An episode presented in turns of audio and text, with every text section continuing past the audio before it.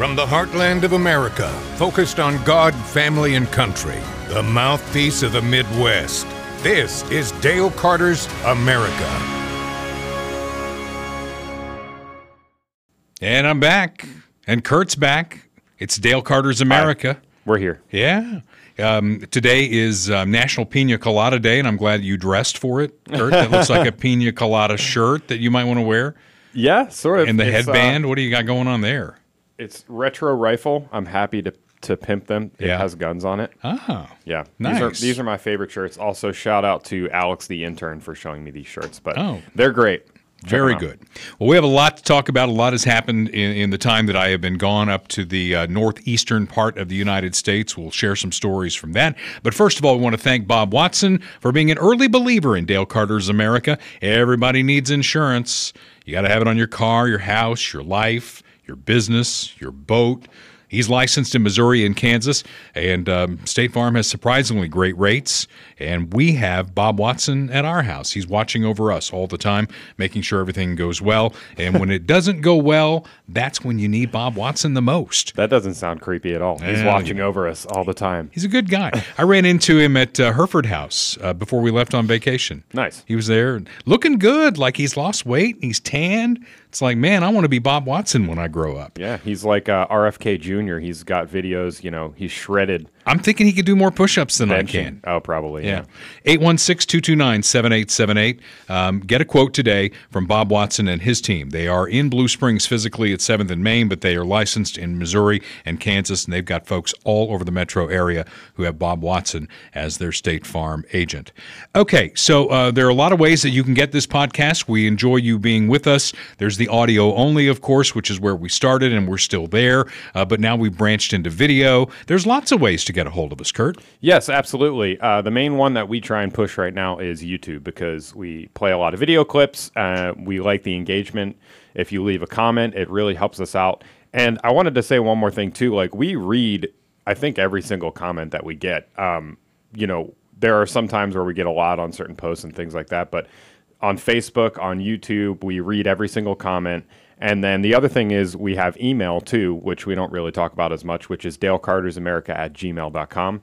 Um, if you have an idea for the show, if you want to partner up with us, or you have a business that you think would like to partner up with us, or any ideas uh, that you want to explore, send us an email and we'll we'll respond.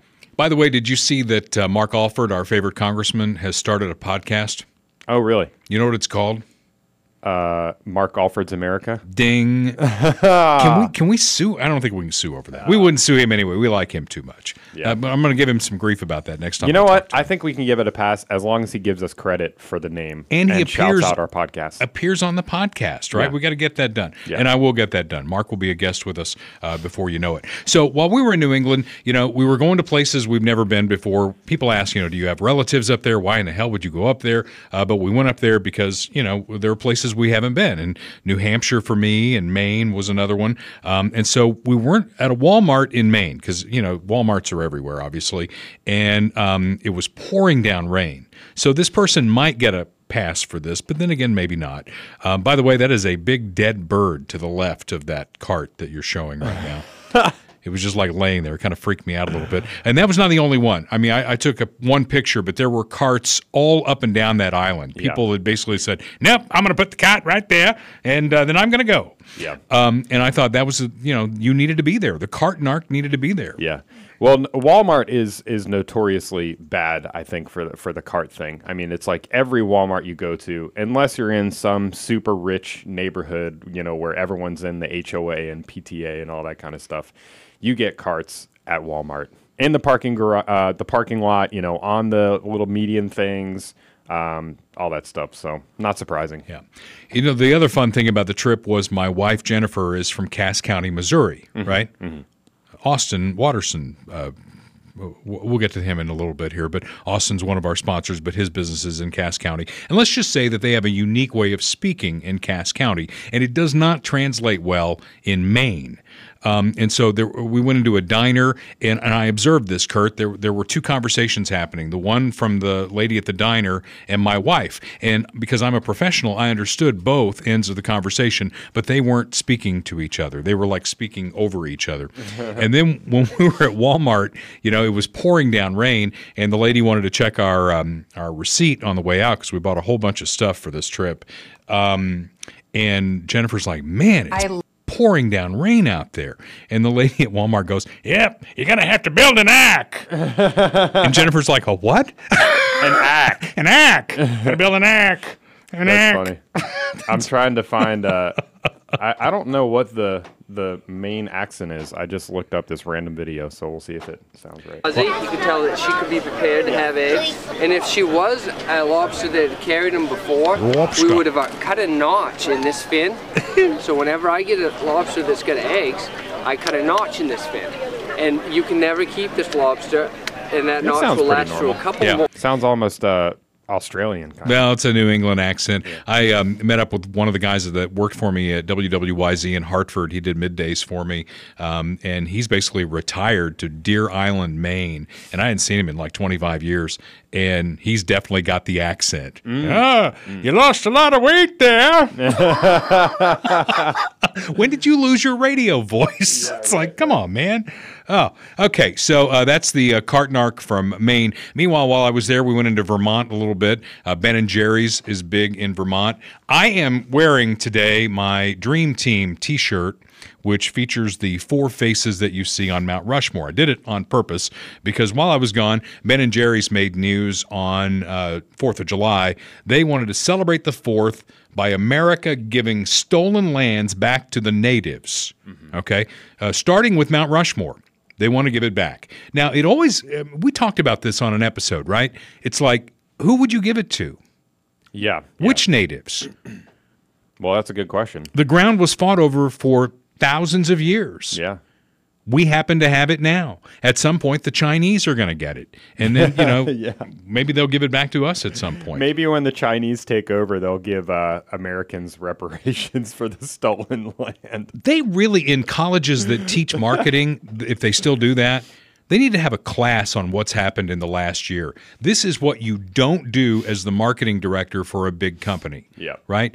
Because basically they're, they're falling into the same sinkhole that, that bud light fell into. And we kind of made fun of bud light for a while and then we said well they're no longer the number one beer in the world or in the country. Now it's modelo uh, a mexican beer that is number one. Well now they're not even in the top 10 bud light has fallen to 14th and they are dropping like a stone. Yeah, I saw in some areas. Uh, I didn't verify this, but there was a story that in some areas Bud Light is cheaper than water, like the fancy bottled water. Yeah. you can buy it for Bud Light for cheaper than that. But did you see the uh, the follow up to the Ben and Jerry's? no story? what's the follow-up So the follow up, uh, so they put out this thing. I'll just read it again in case you're just listening to the audio podcast. So on July 4th, Ben and Jerry's put out a tweet. They said, This 4th of July, it's high time we recognize that the U.S. exists on stolen indigenous land and commit to returning it. Learn more and take action now. So it's it. The U.S. is on stolen land. We have to return the land to the Indians. Well, like the next day, uh, an indigenous chief came out and said that the Ben and Jerry's HQ in Vermont is on indigenous land. Of course it is. Of course it that is. Ben and Jerry's needs to return the land. Well, that's what I put up on Facebook. I mean, you know, let's don't start with Mount Rushmore. Let's start with you. Yeah, yeah. What do you have? Why don't you give it back? I mean, you know, my home in Blue Springs was probably at one time, you know, some tribal land. I'm not giving it back. I wouldn't even know who the hell to give it back to. Yeah, you can look up this story on your own. I'm not going to read through it. It's Newsweek, but if you just look up Ben and Jerry's stolen land, you'll find it. So it's complete virtue signaling, and all it does is piss off people who might otherwise buy Ben and Jerry's ice cream. Yeah. Well, I mean, if you're still buying Ben and Jerry's ice cream now, I mean, this is nothing new. They've been extremely woke. I mean, like communist, basically. I mean, it, it's it, they're, the owners are basically communists. Uh, they they're super anti-cop. Right. They've had the BLM stuff. They've raised money and donated to anti-cop. Uh, anti-American causes for many, many years now. So this is nothing new. Yeah. I mean, Ben and Jerry's Well, is trash. Don't buy them. the day that I saw this story, we were in Kennebunkport, Maine, and we were having uh, dinner at this place called Allison's. uh, which was really good, by the way. Um, and we're looking for ice cream near us and there was a locally owned ice cream stand and then up the street there was a ben and jerry's. And then i saw that story. And i wasn't going to go to ben and jerry's anyway because of a lot of reasons you just stated. And the other thing is they put flavor combinations together that disgust me. I mean you know whatever. If you like ben and jerry's you like ben and jerry's. So we went to the local guy and i wonder how many people saw that story in kennebunkport because it was it was crowded. There was a huge crowd in kennebunkport. Um, and they were all walking the streets and all that. And uh, i just wonder how many of them looked at that and went nah that's going to be a pass. Yeah.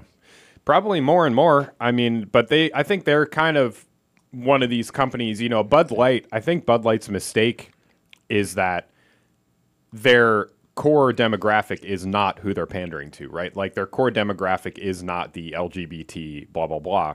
So, and they're also not going all the way. They they had this one thing with Dylan Mulvaney, and then they tried to backtrack without Right. apologizing. Right. But Ben and Jerry's is kind of taking the other strategy, which a lot of companies are, which is like they're they're all in. You know, they're Yeah. they're full in on on the progressive bandwagon. So Well, they're luck. kind of banking on the people who are, agree with them going out of their way to buy Ben and Jerry's, and the people that don't agree with them going out of their way not to buy it. Well, let's keep an eye on that story and see how long it takes for them to give back their factory ground. Yes, I agree. They should lead by example. Otherwise, they're complete hypocrites. I which agree. They probably are. I agree. Okay, so uh, moving on to cocaine in the West Wing.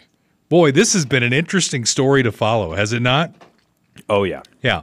So um, there have been a lot of well, this happened, and then they go back. No, no, this happened, and then this happened, and this happened. So what is the latest on this? So my understanding is, at first, it was there was like a powdery white substance that was found. They did testing on it. They confirmed that it was cocaine, um, and then the back and forth was on where it was actually located within the West Wing. So at first. It seemed like the administration and the media were trying to cover up for it, saying that it was, oh, it was in a, a high trafficked common area where tourists go, you know. So it was probably just some. By the way, tourists don't go in the West Wing. that that's right. Yeah. Well, you can you can I believe right, but you need like a special invitation or something like that. I've been in the West Wing, and it was with um, a Secret Service agent. So, Secret Service agents, like on Sundays when the president's not there, they can take VIPs through the West Wing and all that, but it is not on the regular tour. Right, right, right. Yeah, yeah. And I I've been to the White House once when I was a kid too, and I, I didn't go to the West Wing, I believe. But anyways, so they're trying to go back and forth on where it was actually located, and then uh, where it actually turned out it was kind of in like a more secluded area. According to MSNBC, surprising that they're actually reporting on this, Yeah. but cocaine was found in a limited access place near the Situation Room.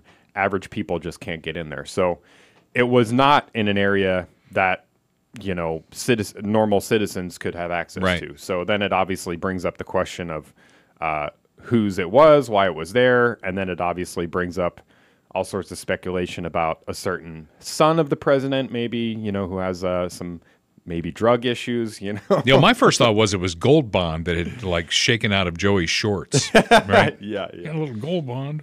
Yeah, I mean, may, you know, maybe it's his. I, he's he's got dementia. He's very low energy. You know, Right. maybe he li- needs a little scoop scoop every every now and again to keep to keep the uh, to keep the cogs turning.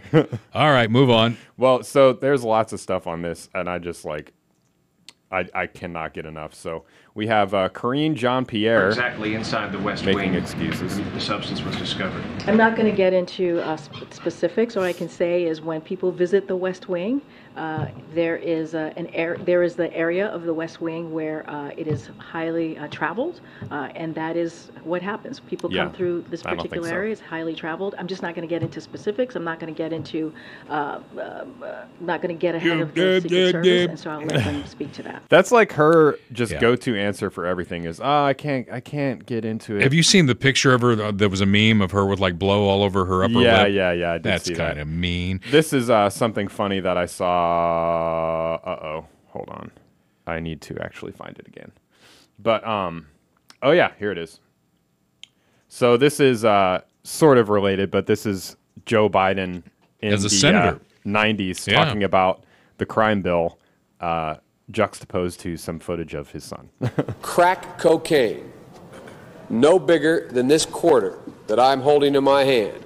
One quarter of one dollar.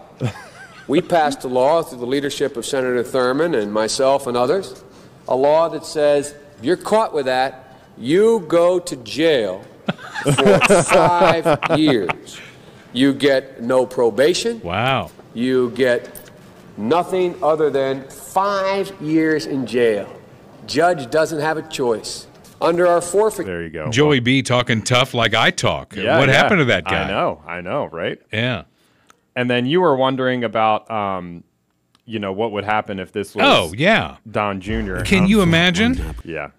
I mean, I can't imagine. Well, first of all, when it came out, even MSNBC, you know, who has now uh, dug deeper into this thing, I mean, they were making a joke out of it. You know, they were joking about it. It's like, oh, yeah, that's funny. Ha, ha, ha. Now, can you imagine if this happened during the Trump administration? And somebody asked me on Facebook if I was jealous. And I'm like, I'm not jealous. I'm just pointing it out. If it had happened when Trump was president, you would have had wall to wall, 24 7 coverage on this thing. Yeah. And they would have said, We have an insider in the White House who says the president was doing blow off a hooker's ass straddling the Resolute desk. Yeah. That's what they would have done, right? yeah. They probably would have impeached him again. Cocaine in the White House? Impeachment articles underway. That'd be a hell of a story, though. It would. But I mean, you know, one thing that that is true uh, that I kind of did a little digging on is, I mean, tons of people were constantly speculating about Don Jr. doing cocaine because, you know, he's very high energy. He's kind of a a little wiry, Right. And so this is a clip that I found from the Daily Show when. Uh, What's his name? Trevor Noah was was still doing it. So, and this is pretty funny. I'll, I'll give it to him. It's it's fairly decent. Want a new show that parties? guys in the room here are like, oh, hey, oh, hey. Like, hey, wait a minute. Watch Cocaine News with your host Donald Trump Jr. Let's see which way the wind is blowing. Hot takes, If Lizzo's oppressed, then so am I, right? hard drugs, We're like, wow, it's crazy. You don't have ideas? and all the finger quotes you can handle. The Inflation Reduction of Violence of January 6th. I hope Trump comes. I'm gonna punch him out. This is my moment. I've been waiting for this. For trespassing on Capitol grounds. I'm gonna punch him out. I'm gonna go to jail. and I'm gonna be happy. Cutting off fat rails of journalism. Just insanity after insanity. They'll come up with a way to word it and say, well, this isn't exactly what we're doing. Human would also have man in it. We could just move to a blue state, basically. So, anyways, you get the idea. I get the idea. I mean, they're they're uh, very strongly suggesting there, and it's a pretty funny clip. But I mean, you see what lengths they go to with the Trump family. They Oh, yeah. found cocaine in the in the Trump White House. I mean, that's game over. Meanwhile, you know, it's good to be a Democrat where they get to run play number five, which they've run into the ground on this thing. Nothing to see here. Yes. There's nothing to see here. Um, and, you know, uh, Hunter gets a sweetheart deal because his dad's the president and he's got the Justice Department all locked up. Anybody else, any of us who went through the same things, a felony uh, gun charge, Yeah. you know, tax evasion, you think we'd get like probation? Or even crack cocaine. I mean, listen to what his dad was just saying. Oh, yeah, I know. I know. About crack, you know, five years minimum. That's what he said. Yeah. All right. So there is all of that. Have we covered all of that? Yeah, yeah. I think All we can move on. Um, and then, you know, I was in New York briefly, very briefly. Um, I flew from off my vacation. I flew out of Bangor, Maine. Have you ever been there? Banger. Bangor. You brought her. I think that'd be a great name for a strip club, wouldn't it? Yeah. You can look, but you can't bang her. Um, anyway, what a what a hole! I mean, it, it made me feel really good about coming back to KCI because that's an international airport and it is an absolute dump. Um, in fact, the day before I came home, Kurt, um, they closed that airport because of a crack in the runway that they had to go out and fix. Oh, God. So so I'm I'm driving from the middle of nowhere in New Hampshire, Mount Washington, over to the airport, and my my GPS. Thank God I had that because it was like five miles to the next turn, 1.4 miles to the next turn, and then it kept telling me the Bangor Airport may be closed today. I'm like, that's just awesome. Mm. And then, you know, not to be a profiler here. Oh boy, this could be taken out of context and really get me in trouble. But the pilot who came on uh, on- through the intercom obviously had a Middle Eastern accent. Mm-hmm. Okay. And we flew into New York. That was the halfway point for me.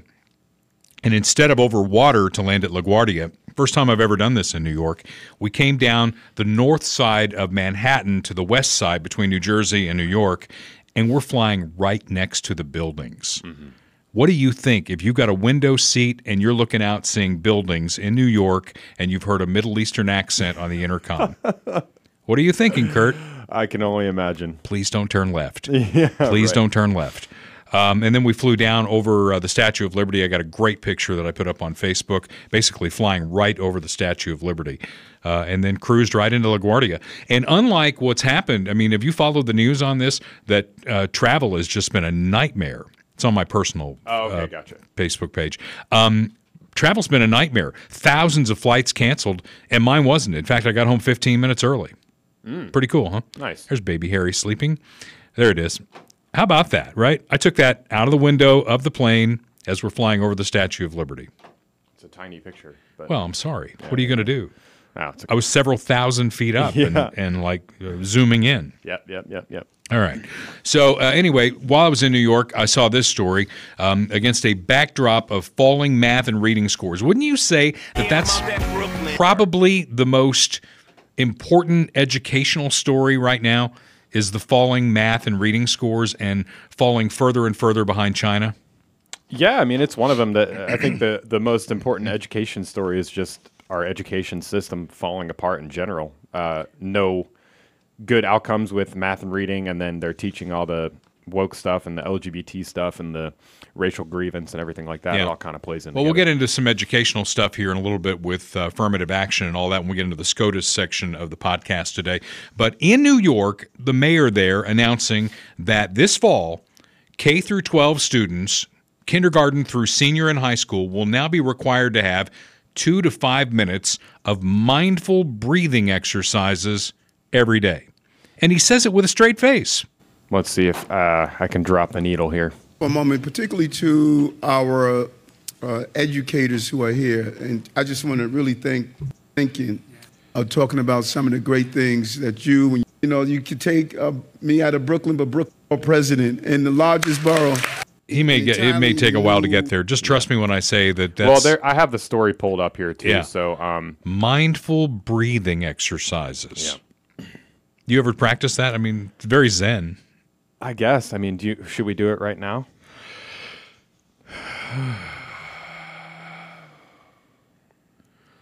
I don't know. You're crossing your hands there like you're praying. Oh yeah, that's true. Yeah, we can't have that. That wouldn't fit. That'd be prayer in school, Kurt. Yeah. Demerit. Well, yoga is uh, sort of satanic when you look into it. So, Mhm. but we're not going to talk about that. Okay, so practice some mindful breathing. It will automatically bring up your math and reading scores. Yeah. and make us more competitive with China. You don't have to study, man. You just have to breathe. That's it. Everyone knows that. Could you fail at that? I mean, what if you fail at that? I, I got an F in mindful breathing. That's not good. All right. What is good is Medicare Simplified KC, which sounds like a contradiction in terms. Uh, but Kirk Doris is with us now on Dale Carter's America, and he's got a full service Medicare insurance brokerage. 3600 South Noland Road, Suite F in Independence. You can reach them on the phone at 816 701 6661. Their website again is MedicareSimplifiedKC.com. String all that together, and you get to Kirk Doris's uh, company there. And it's it's important. If you're turning 65 soon, or you've got a parent who's turning 65 soon, you, you've got a relative who's turning 65 soon, they're going to be in front of a lot of letters that won't make any sense. Parts, you know, Medicare part this and part that, and all the other things that go along with it. Do you need supplemental insurance? How do you navigate this maze? They'll even come to your home.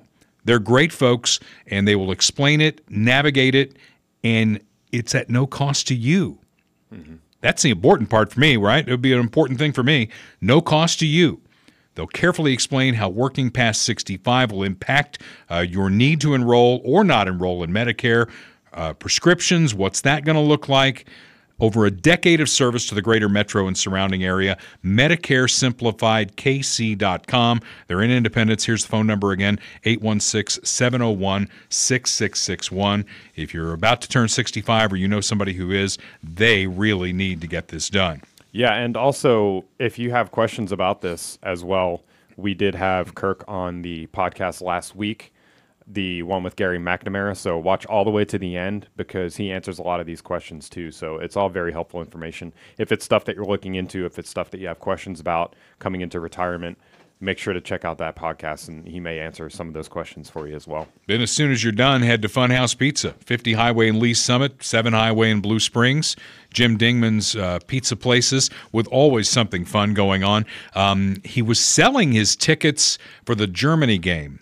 The Chiefs are going to play the Dolphins over in Germany, and he was going to sell those tickets. And then he put up a tease that said, um, you know, uh, we're going to have lots of drawings throughout the fall for concert tickets, Chiefs tickets. He gets access to all that stuff Yeah. and gives it away at Funhouse Pizza in a very fun way. So if you're thinking about you know a little party, you got um, little league, you got uh, Pee Wee League football coming up. Uh, there's always a team banquet or something like that. Funhouse Pizza is a great place to have it. 50 Highway in Lee's Summit, 7 Highway in Blue Springs, where families gather in a fun family atmosphere. The only rule really that I've seen posted on the wall is pull your damn pants up. as long as you pull your pants up, you're going to be okay in there, right? Yes, yes. You can even ride the rides. Okay, SCOTUS and the Biden administration. He, you know, I made kind of a quip on this that um, Biden is batting like the Royals this year. He's like swinging and missing a lot. And even before we get to that, uh, the Louisiana judge who put a restraining order on the White House. I mean, it's basically closing the barn door after the horses are out, uh, but he referred to their Orwellian attempts to censor free speech during COVID, and now they are enjoined by this judge. Um, and I'm sure it's going to go up through the um, judicial system. It may even end up in the Supreme Court. Who knows? But right now, there's an injunction. So Karine Jean Pierre and the other folks in the West Wing, they can't be bringing in these people from Twitter and Facebook and all the other social media things saying, hey, you know what? We'd like you to put a governor on this. When people say the vaccines may not be all that, we need you to kind of step on that.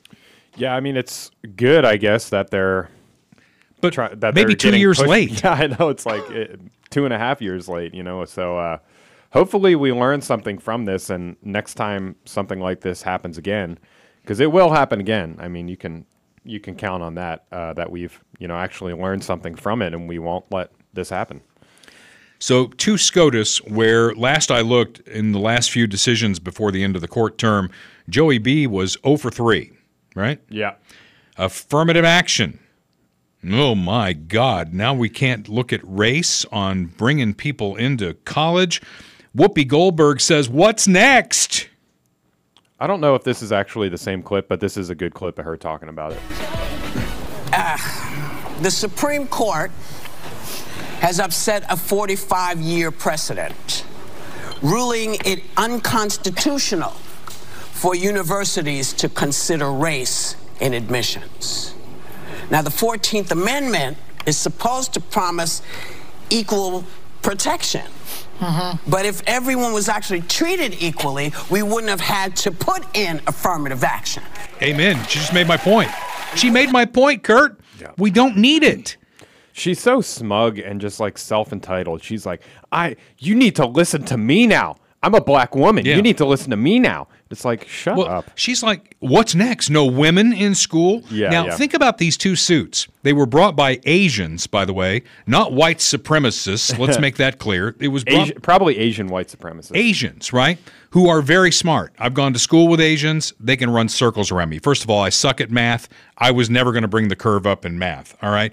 But, you know, if you're an Asian and you've got a perfect SAT and you can't get into the school of your choice because affirmative action bumped your spot, hell yeah, I'd sue.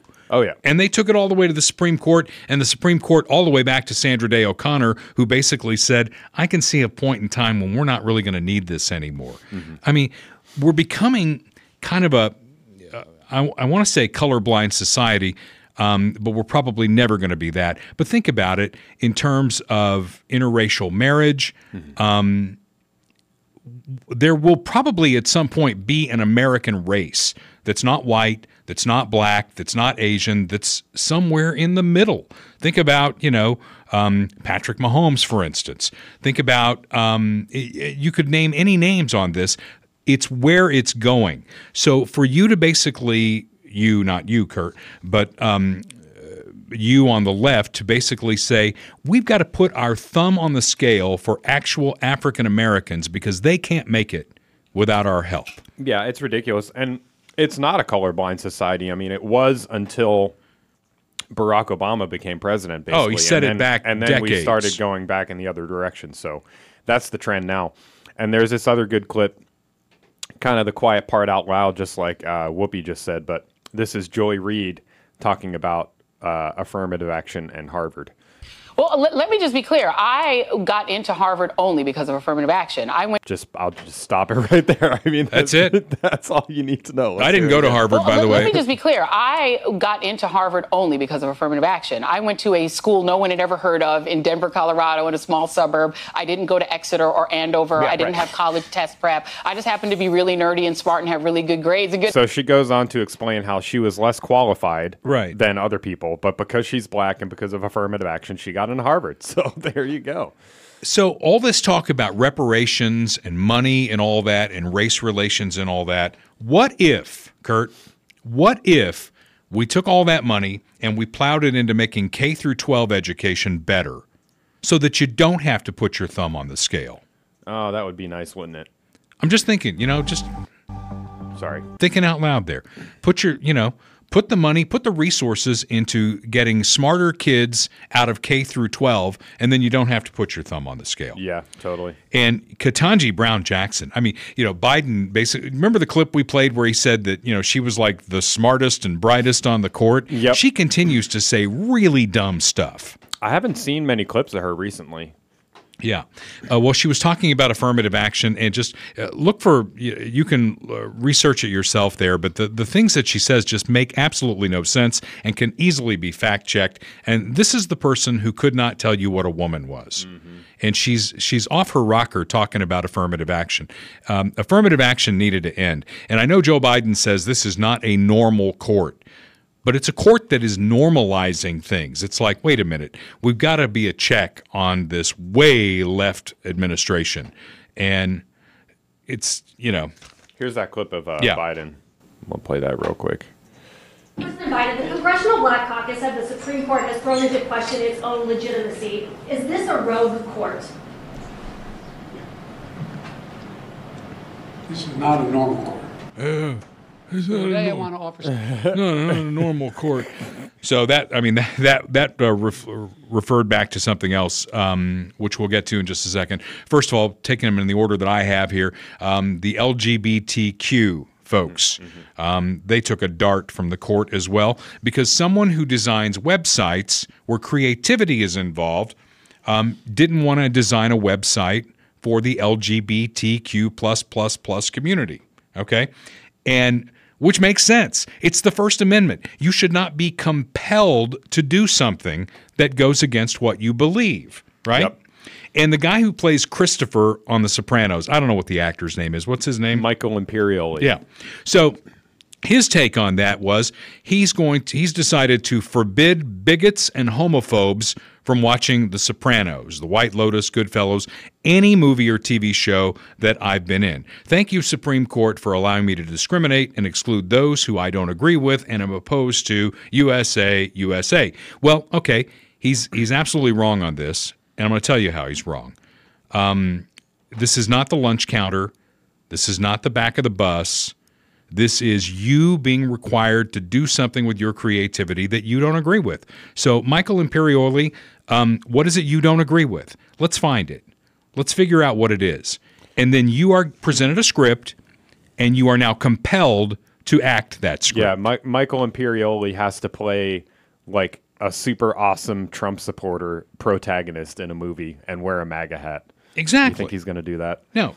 So that's And the issue. Really, I'm fine. I'm totally fine with this take. I mean, it's obviously stupid, but like, if he wants to, uh, obviously he has no power to actually He control doesn't. who watches. But he doesn't show. understand the But issue. That's if my that was actually a thing where they're like, all right, Trump supporters are not allowed to watch blah blah blah. I mean, that's fine. You know how much money they'd lose? They would go out of business immediately. And and that's the, kind of the whole point. My point with this is people should be allowed to forbid whoever they want from doing business with them for whatever reason. And a big part of that is because sunlight is the best disinfectant. If somebody's really like racist, right? Hypothetically, I don't think this would ever happen, but let's say hypothetically you have like the owner of a Denny's who's just like the most racist guy ever, and he's like, no black people in my Denny's, and he just puts a sign on the door and says it. You know, I mean, that guy's going to go out of business so fast, faster than you can count to ten. Uh, but if he didn't, if he was forced to, then he gets to be secret. He gets to be a secret racist, and he doesn't have to actually expose himself. So, I think that this is good on all counts. And if people want to complain about it, that's totally fine. What was the story a while back? You know, the baker who was compelled to make an LGBTQ cake. Yeah. Would you really want to go somewhere to get something you're going to eat Exactly. that somebody didn't like you made? Yeah. I mean, you know, would you really want to do that? And in that case, they went, the patrons, the, the people who were trying to get the cake made, they went out of their way specifically to that guy because they knew that he was Christian and they knew that it was going to cause a scene. They wanted they they were the ones that were digging all this up. They didn't just go there for a cake and then you know bec- were surprised by him not wanting to make the cake for him. They knew that this was going to be an issue. They went out to him specifically to cause uh, to cause a scene. And so that's obviously not what it's about. Yeah, there's tons of bake shops. You can get a cake made by anybody. Well, now the Supreme Court has upheld that you do not have to be compelled to use your creativity to do something that you don't agree with, and um, I, I think it was the right decision. Christopher, you just don't get it. Yeah, Christopher.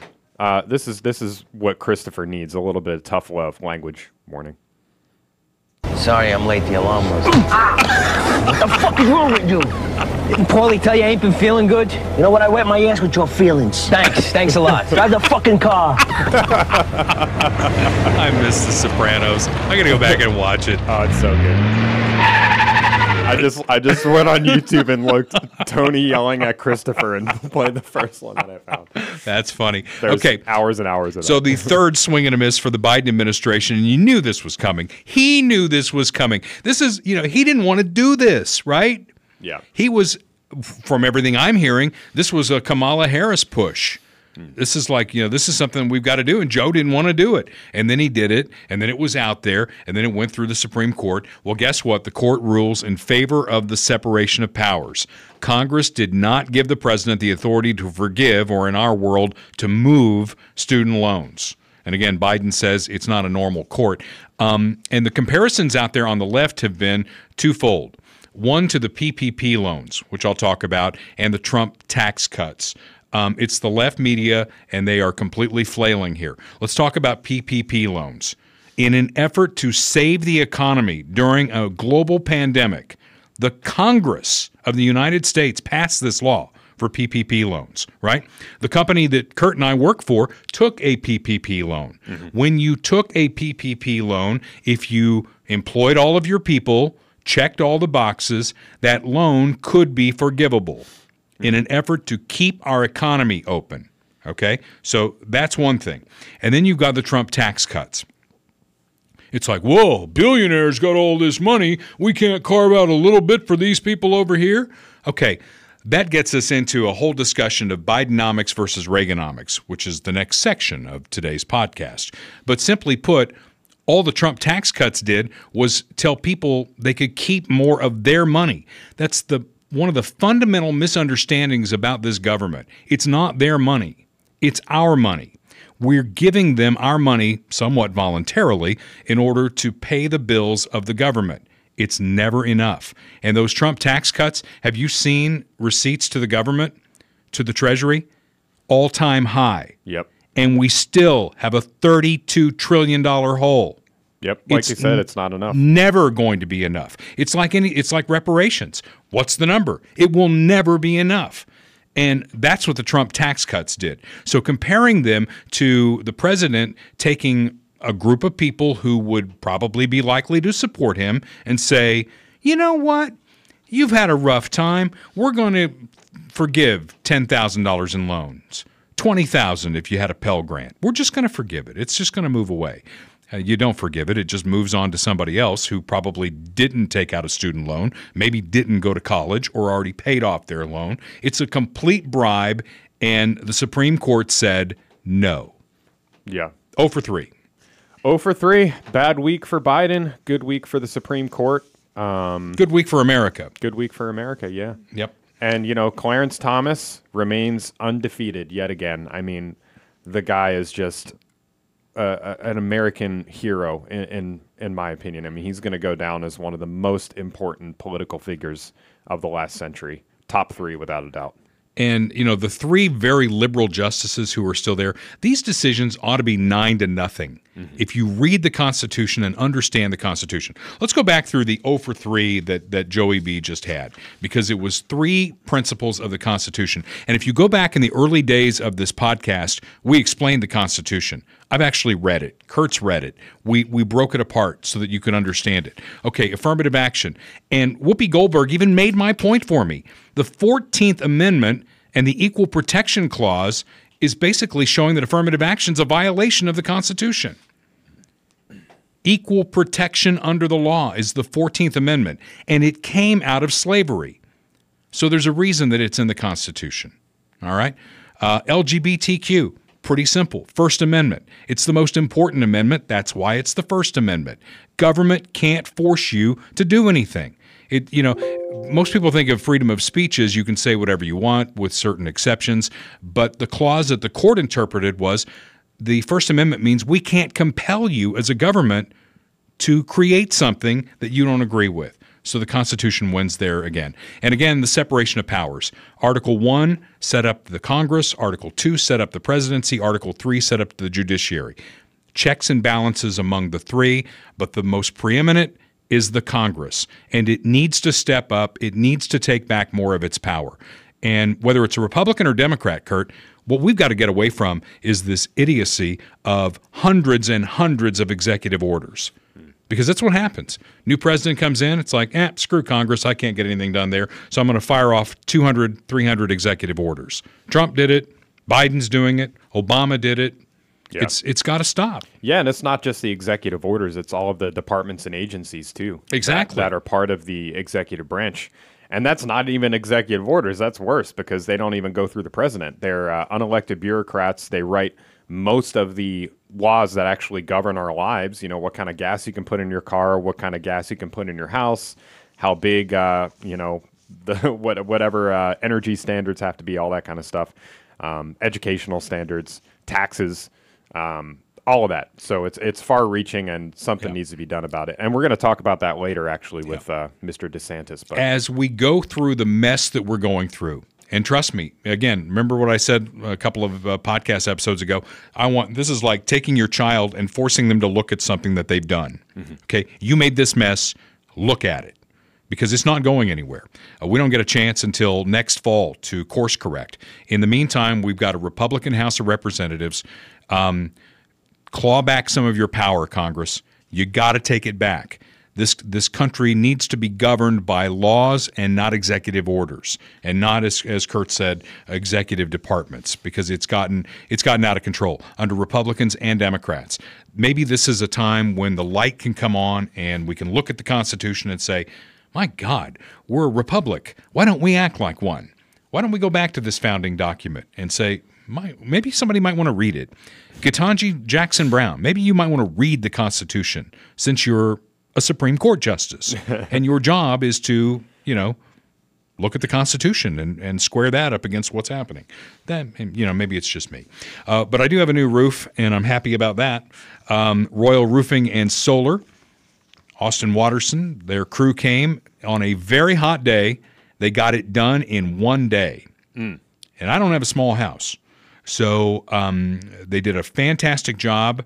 I think they're uh, that's Austin's website there. If you if you need to have a roof done, make sure these folks are looking at it. They're not fly by night. They're a Cass County company, family owned and operated, and they stand behind their work. 816-540-7057.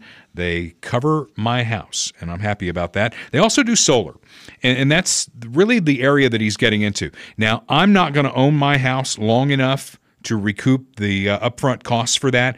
But if you're in your forever home and you're tired of the um, electric bill going through the roof because of Joey B's inflation and your gas bill and not knowing what's happening there, the power of the sun can power your home.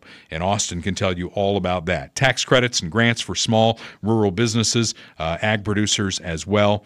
Make sure you check them out. Royal Roofing and Solar.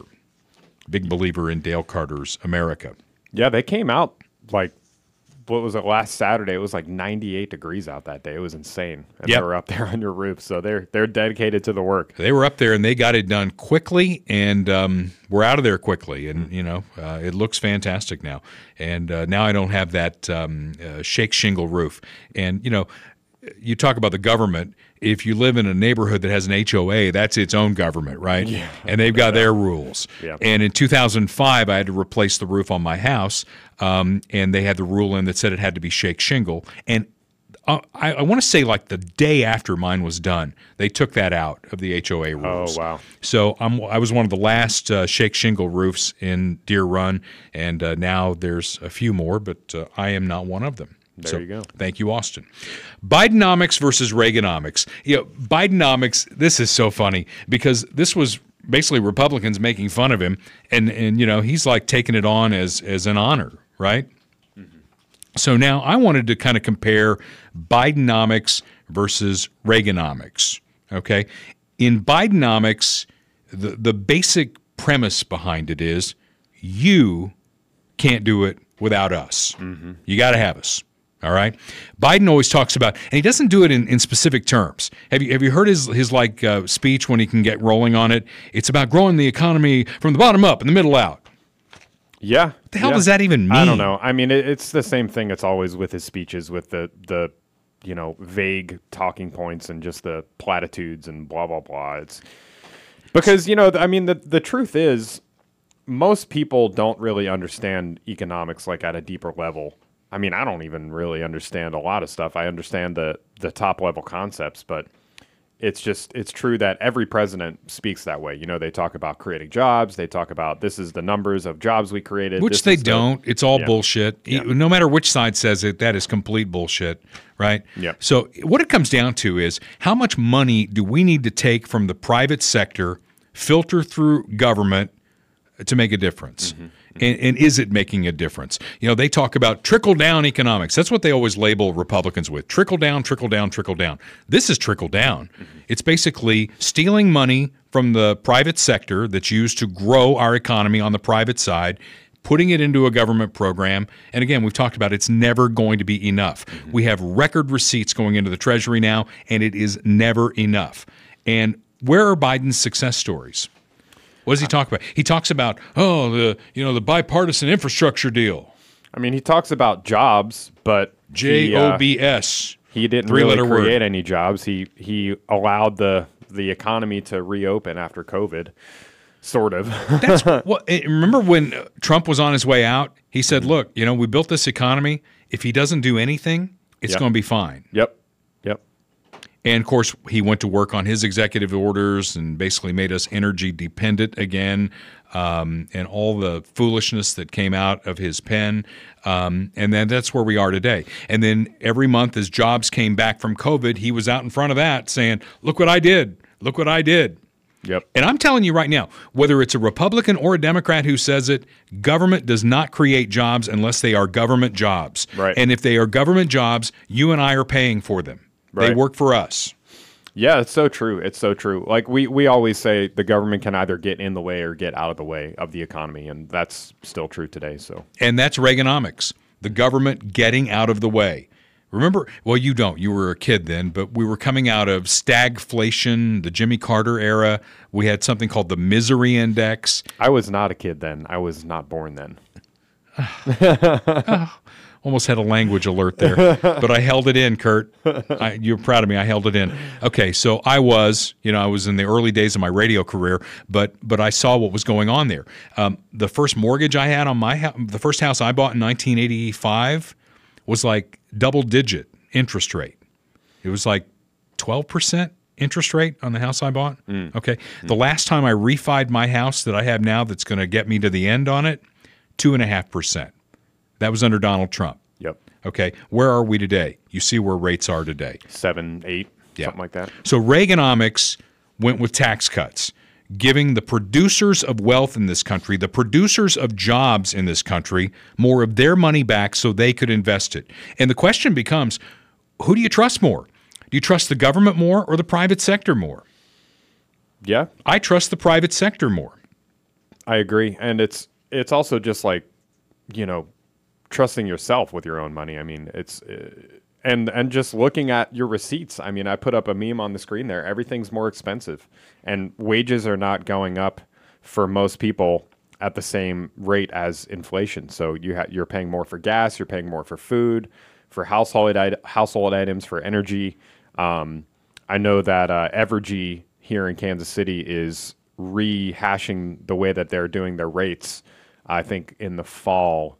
Um, I don't know if you've seen anything about that, but because of the rising cost of energy, Right. they're going to be passing that down to, to the consumer later are. this year. So that those are the kind of things that people really care about. It's like how much is how much does it cost to to live? You know, what's the cost of living? What's my rent? What are my energy bills? How much do I spend when I go to the grocery store? How much do I spend when I fill up my, my tank in my car? So, you know, people like us, Kurt, we, we want the government to get out of your way so that you can thrive. Do what government does best, which is a list of maybe five things. Uh, but Democrats continue to run play number two over and over again. Somebody has something you don't have, and that's not fair. They want to compare what you make to what the CEO of a company makes because they want to get that envy going. And if you've got envy of somebody else and what they have, they can create this chasm and they can only fill it with another government program and more tax money. We're going to take money away from those bastards. Yeah. And if we take money away from those bastards, your life's going to be better. Is your life better? Well, I mean, I, I've talked about this before. The the narrative on that has definitely changed. I mean, it's been this way for a little while, but I think at least maybe it used to be kind of about like funding the government. It's like we need taxes so Right. that we can fund X program. That was the idea. Y program, but now it's like actually punitive. Right. It's like the rich need to pay their fair share. It's not even they're not even talking about what the money's going to. It's just like rich bad, you know, and and and it's painting them to be the bad guy and it's punitive against those people just for the sake of of like getting them basically. And that's something that's pretty new, I think is very dangerous. One of my heroes in economics, at least on a personal level, is Dave Ramsey. Um, and you can catch his show pretty much anywhere in America, read his book or whatever. But, you know, it's not about envy. It's about you. What are you doing? And if you follow his baby steps, as he calls them, you can become a millionaire. Just doing what going through the steps that, that he lines out for you in your own world it's not about what bob Iger makes at disney you know it's not about what bill gates makes it's not about what jeff bezos makes it's about what you make and what difference you can make in your life and we're not in a zero sum game here and I think that's what the Democrats want you to believe. We're in a zero sum game. If I take money away from Bill Gates, you know, you get it. No, not necessarily. Bill Gates can create his own empire over here. You can create your own empire over there. And if we improve K through 12 education, imagine what this country could be. Yeah, and it kind of goes across all of these issues, like uh, between rich and poor, black and white. The left is always trying to divide us. Of course they uh, on these grounds, and a lot of it is like removing agency from people. You know, they they want you to think that if you're poor or uh, if you know you come from a lower income family, that there's nothing you can do about it. Nothing's your fault. Everything is oppression on you. And I see this in my personal life too, where it's like a lot of people, not all, of course, but a lot of people that are very left wing or complain about ri- the rich or taxes and things like that in their own personal lives. They're not doing anything to improve their situation. You know, they they complain, they want the government to take care of it, but they're not actually like getting a job, saving money, uh, becoming financially. Uh, you know, versed- Independent. independent and, and financially knowledgeable Right. about how to save money and how to invest in these things, which is something I'm constantly working on too. But you know, you have these people that will complain and complain and complain, but they're not actually doing anything in their own personal lives to improve their situation. And that should be the message of Republicans. It's not just lower taxes. It's not just we want to lower the cost of going to the grocery store, but it's like, hey, here's how we're going to teach you how to become financially independent, like a Dave Ramsey would teach you, or something like that. That should be part of the Republican uh, playbook as well. I think if I were president, I'd have Dave Ramsey be my economic advisor or maybe even secretary of the treasury or something Yeah, like that because that'd be he's a smart guy. Surround yourself with smart people. Or if you're a Democrat, check every box that you can along the way. Mm-hmm. Uh, do we have an Asian, black, left handed, one legged person yet? Uh, we got to get that done. Okay, so we move on to Midwest GI Health and Wellness. Dr. Mark Taormina, we appreciate him being with us here on the podcast.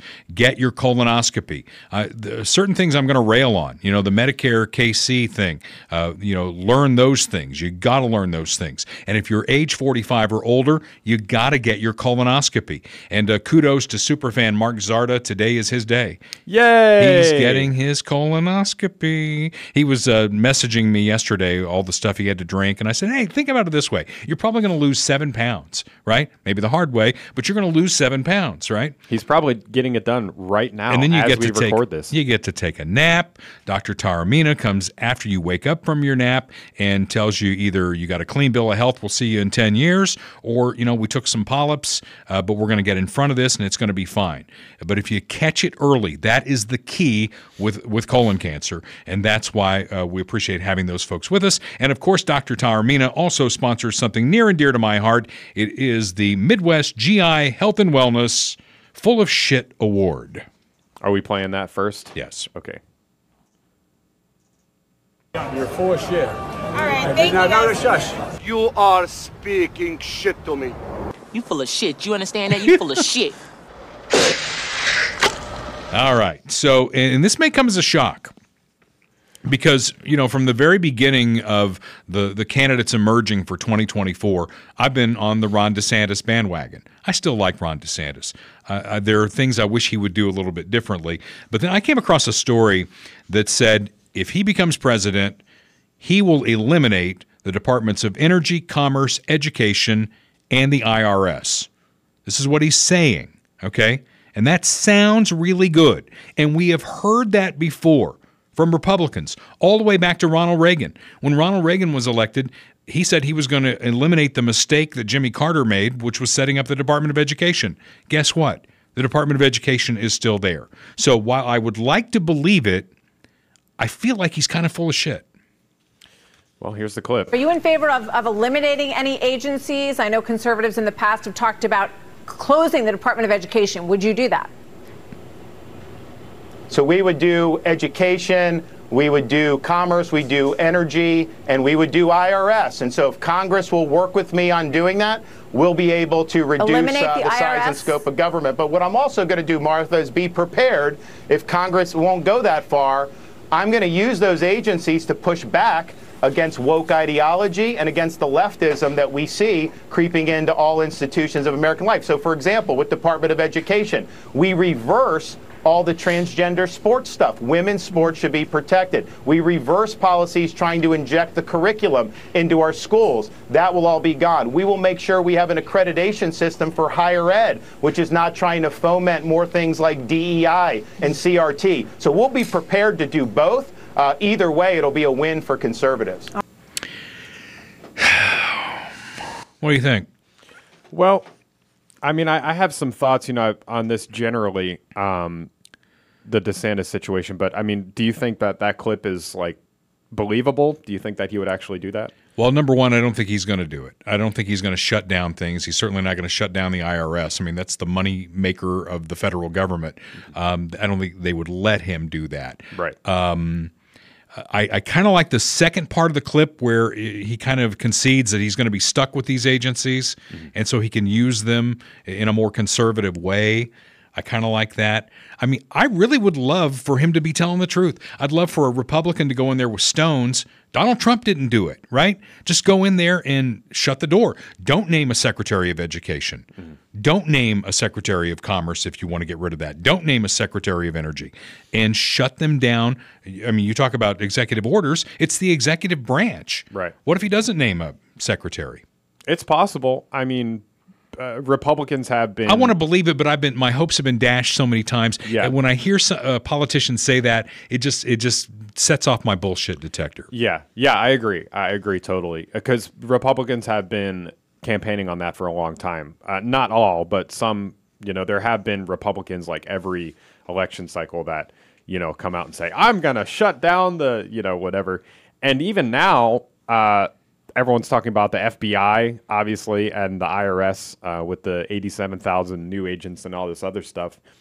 And I mean, there's been some hearings and things, and it's granted, you know, we don't have the presidency, uh, we don't have uh, Congress, but we're we're. I mean, what are they really doing about it? So we'll we'll see.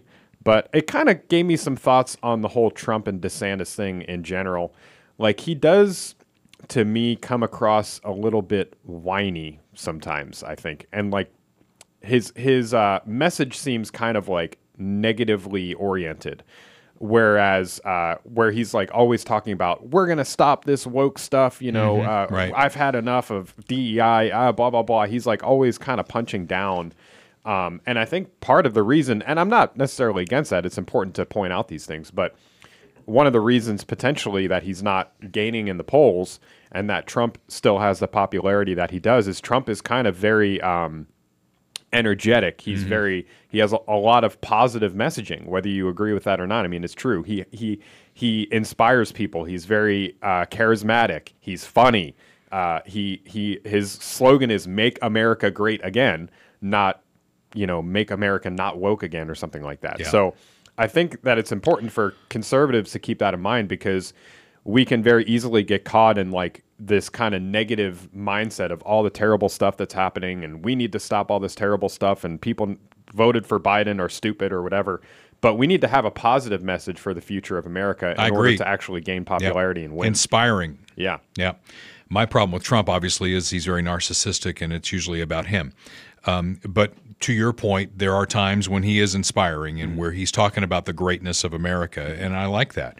Why can't we fix DeSantis and get him going that way? Well, maybe he is. I mean, you know, he. I'm sure he has some of that too. Um, I'm sure he has some. because I want to win, and I just, I just don't think Trump's going to win. I mean, it's It does seem like, I mean, uh, curious if you agree with me though, but it does seem like every time DeSantis goes on TV or has a press conference or something, he's kind of always seems like he's whining about Yeah. like woke stuff. You know? Well, and you know, his announce was wobbly. He tried to do something different, and it's just, you know, I want to see a Republican like Ronald Reagan stand in front of the Statue of Liberty that I flew over, um, and and talk about the greatness of America and inspire us all.